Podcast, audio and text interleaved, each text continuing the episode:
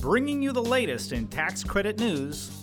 This is Tax Credit Tuesday with your host, Michael Novogradac. The legislative challenges have been significant. We very much need legislation. We got to produce housing. We're still in a very volatile industry. It's a challenging atmosphere for almost anyone. We can't get all these mixed signals and messages. If he doesn't have a bipartisan bill, nothing's going to happen. Alternative energy is still very expensive. Hello, I'm Michael Novogradac, and this is Tax Credit Tuesday. Today is Tuesday, May 16th, 2017. Today, one year ago, the popular Alabama State Historic Tax Credit expired. The tax credit expired after legislation to extend the program through the year 2022 died in the state Senate. The bill died even though it had tremendous support in the state legislature. The House passed the bill by a whopping 91 to 4 vote. But the Senate pro tem would not allow the Senate to even consider the bill. Citing budget concerns, he let the extension bill die. Supporters of the historic tax credit were certainly disappointed, but they were not defeated. I'm happy to report that a bill to reinstate the now expired Alabama historic tax credit was introduced earlier this year, and it's advancing with strong support through the state legislature. I'll have more on that bill later in the podcast. Before we turn to this week's tax credit news, I do want to share that Novogradac has launched a new federal infrastructure tax credit webpage. The webpage is an addition to our many tax credit resources available at www.novoco.com. We at Novogradac Company are closely monitoring national efforts to create an infrastructure tax credit. You can find the latest infrastructure tax credit news and information now at www.infrastructurecredits.com. Once again, that's www.infrastructurecredits.com. You can also check my Twitter feed at Novogradac for the link. Now, let's turn to this week's tax credit news. In our general section, I'll talk about President Donald Trump's nominees for two key posts for tax and housing matters, namely the Assistant Secretary of the Treasury for Tax Policy and the Commissioner of the Federal Housing Administration. I'll also discuss when to expect the Congressional Budget Office and the Joint Committee on Taxation to release its updated cost estimate for the American Health Care Act. This updated cost estimate will be another in a line of key moments in the efforts by Republicans to modify the Affordable Care Act.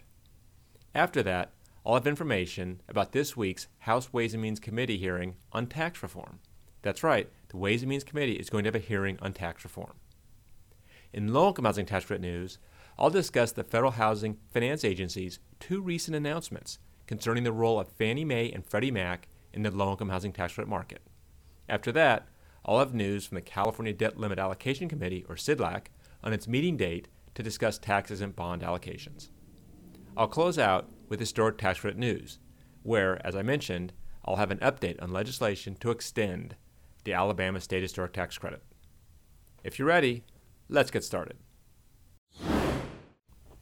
In general news, President Donald Trump announced Wednesday that he intends to nominate David Kautter to be the Assistant Secretary of the Treasury for Tax Policy.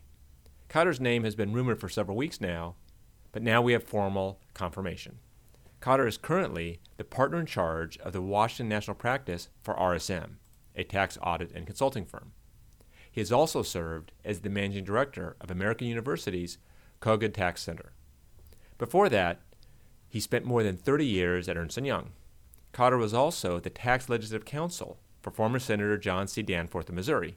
By the way, Senator Danforth was a longtime advocate for the low income housing tax credit. Kautter's appointment to the Assistant Secretary of the Treasury for Tax Policy is subject to Senate approval. If confirmed, Kautter will play a key role in helping Treasury Secretary Steven Mnuchin develop and implement tax policies and programs. And the tax policy assistant secretary position is all the more important as the administration works with Congress on developing tax reform legislation. Another nomination announced by the Trump administration last week is Brian Montgomery as Commissioner of the Federal Housing Administration, or FHA. This position is also subject to Senate approval. If confirmed, this would be Montgomery's second stint as head of the FHA. He held the role under George W. Bush and for six months under Barack Obama. Montgomery was also appointed as acting HUD secretary for a week before Obama's appointee, Shaun Donovan, took over the post. Now, we'll be monitoring Kautter and Montgomery's confirmations and report on them in future podcasts.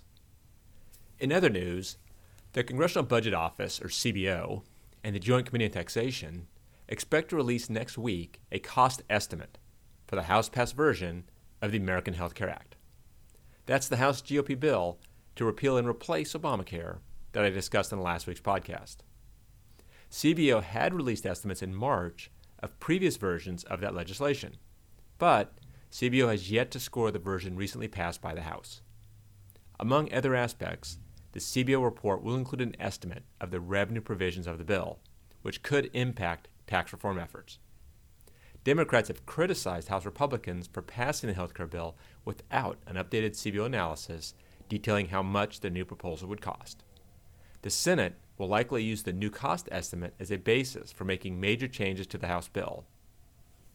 Also, the House Ways and Means Committee announced that it will hold a hearing on tax reform this Thursday, 10 a.m. Eastern Time. The hearing will focus on how tax reform will grow the economy and create jobs. We'll be monitoring the hearing here at Novogradac and Company, and we'll report back in next week's podcast to the extent issues come up that are particularly relevant to tax credit matters. Also, anyone interested in submitting comments for the hearing can do so through the Ways and Means website. The deadline for written comments is Thursday, June 1st. In affordable housing news, the Federal Housing Finance Agency, or FHFA, made two announcements last week about the role of Fannie Mae and Freddie Mac under the Duty to Serve program. Both announcements involve their role in the income housing tax credit market, among other things. The Duty to Serve program is part of the Housing and Economic Recovery Act of 2008. Fannie Mae and Freddie Mac are required to serve three underserved markets, namely affordable housing preservation, manufactured housing, and rural housing. The first announcement was an extension until June 7th for comments on FHFA's proposed evaluation guidance for the program. That evaluation guidance was released January 13th and initially had a comment deadline of May 15th. The other announcement was a request for public comment on the proposed underserved market plans for Fannie and Freddie. That announcement that FHFA was seeking comment on the plans came on the same day it released plans for each of those enterprises. The FHFA will accept public input on the underserved market plans through July 10th. The underserved market plans explain how Fannie and Freddie will increase the distribution of mortgage capital for very low, low, and moderate income families in the targeted markets. One of the key elements is what role Fannie and Freddie will play in both the low income housing tax credit market broadly and the low income housing tax credit equity market more specifically. The plans released last week include details of an effort by Fannie and Freddie to review the potential use of low income housing tax credit equity investments in conjunction with debt, a plan for Fannie and Freddie to purchase mortgages secured by low income housing tax credit properties, and their intent to invest in low income housing tax credit properties in rural areas, and for Fannie and Freddie to increase their low income housing tax credit portfolio in certain areas and populations of need. The Freddie Mac plan specifically calls for the enterprise to engage in low income housing tax credit equity investments. Now, the target date for the final 2018 plan to be issued is December 1st, with an effective date of January 1, 2018. Again, the deadline to comment on the guidance is June 7th, and the deadline to comment on the plans is July 10th. In other affordable housing news, the California Debt Limit Allocation Committee announced last week that it intends to schedule an allocation meeting later this year. CDLAC, as it's called, said that that meeting would be either October 18th or November 15th. The California agency specifically asked developers who are interested in submitting an application for a California tax-exempt bond allocation to indicate which of those dates better meet the needs of their development. If the meeting's held in October, applications will be due in August. If the meeting's held in November, applications will be due in September. CDLAC also asked for developers to provide the name of their development and how many units are planned. The agency asked for a reply by June 21st to its main email address. I'll tweet out that address in case you need it.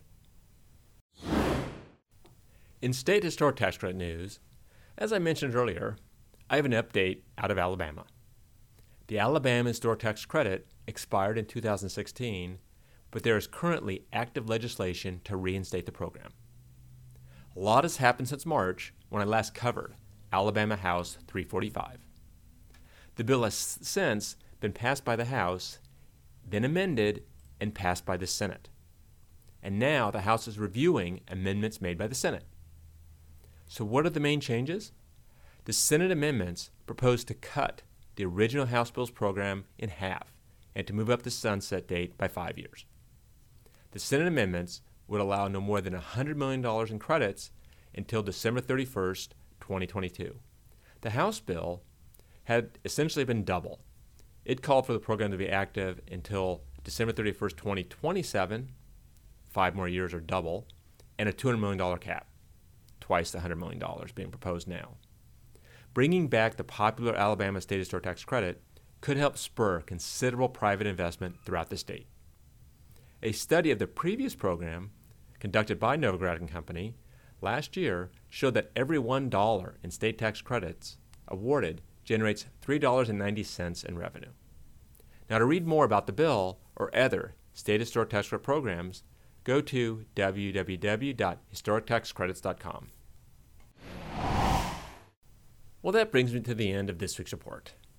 Just a reminder the Novogradac 2017 Affordable Housing Conference is this Thursday and Friday in San Francisco.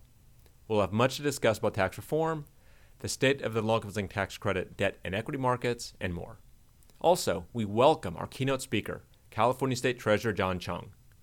If you haven't registered yet, you can still do so. Go to www.novoco.com/events. And also, I've been asked to be the keynote speaker at the Colorado Housing and Finance Authority's 2017 Housing Credit Summit. That's next Tuesday, May 23rd in Denver. I hope to see many of you there as well.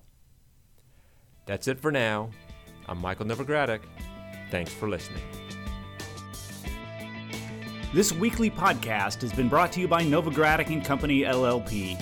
Archived discussions are available online at www.novoco.com forward slash podcast or by subscribing to the Tax Credit Tuesday podcast in iTunes.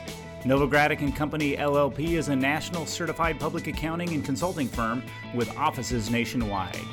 Learn more about our professional services at www.novoco.com.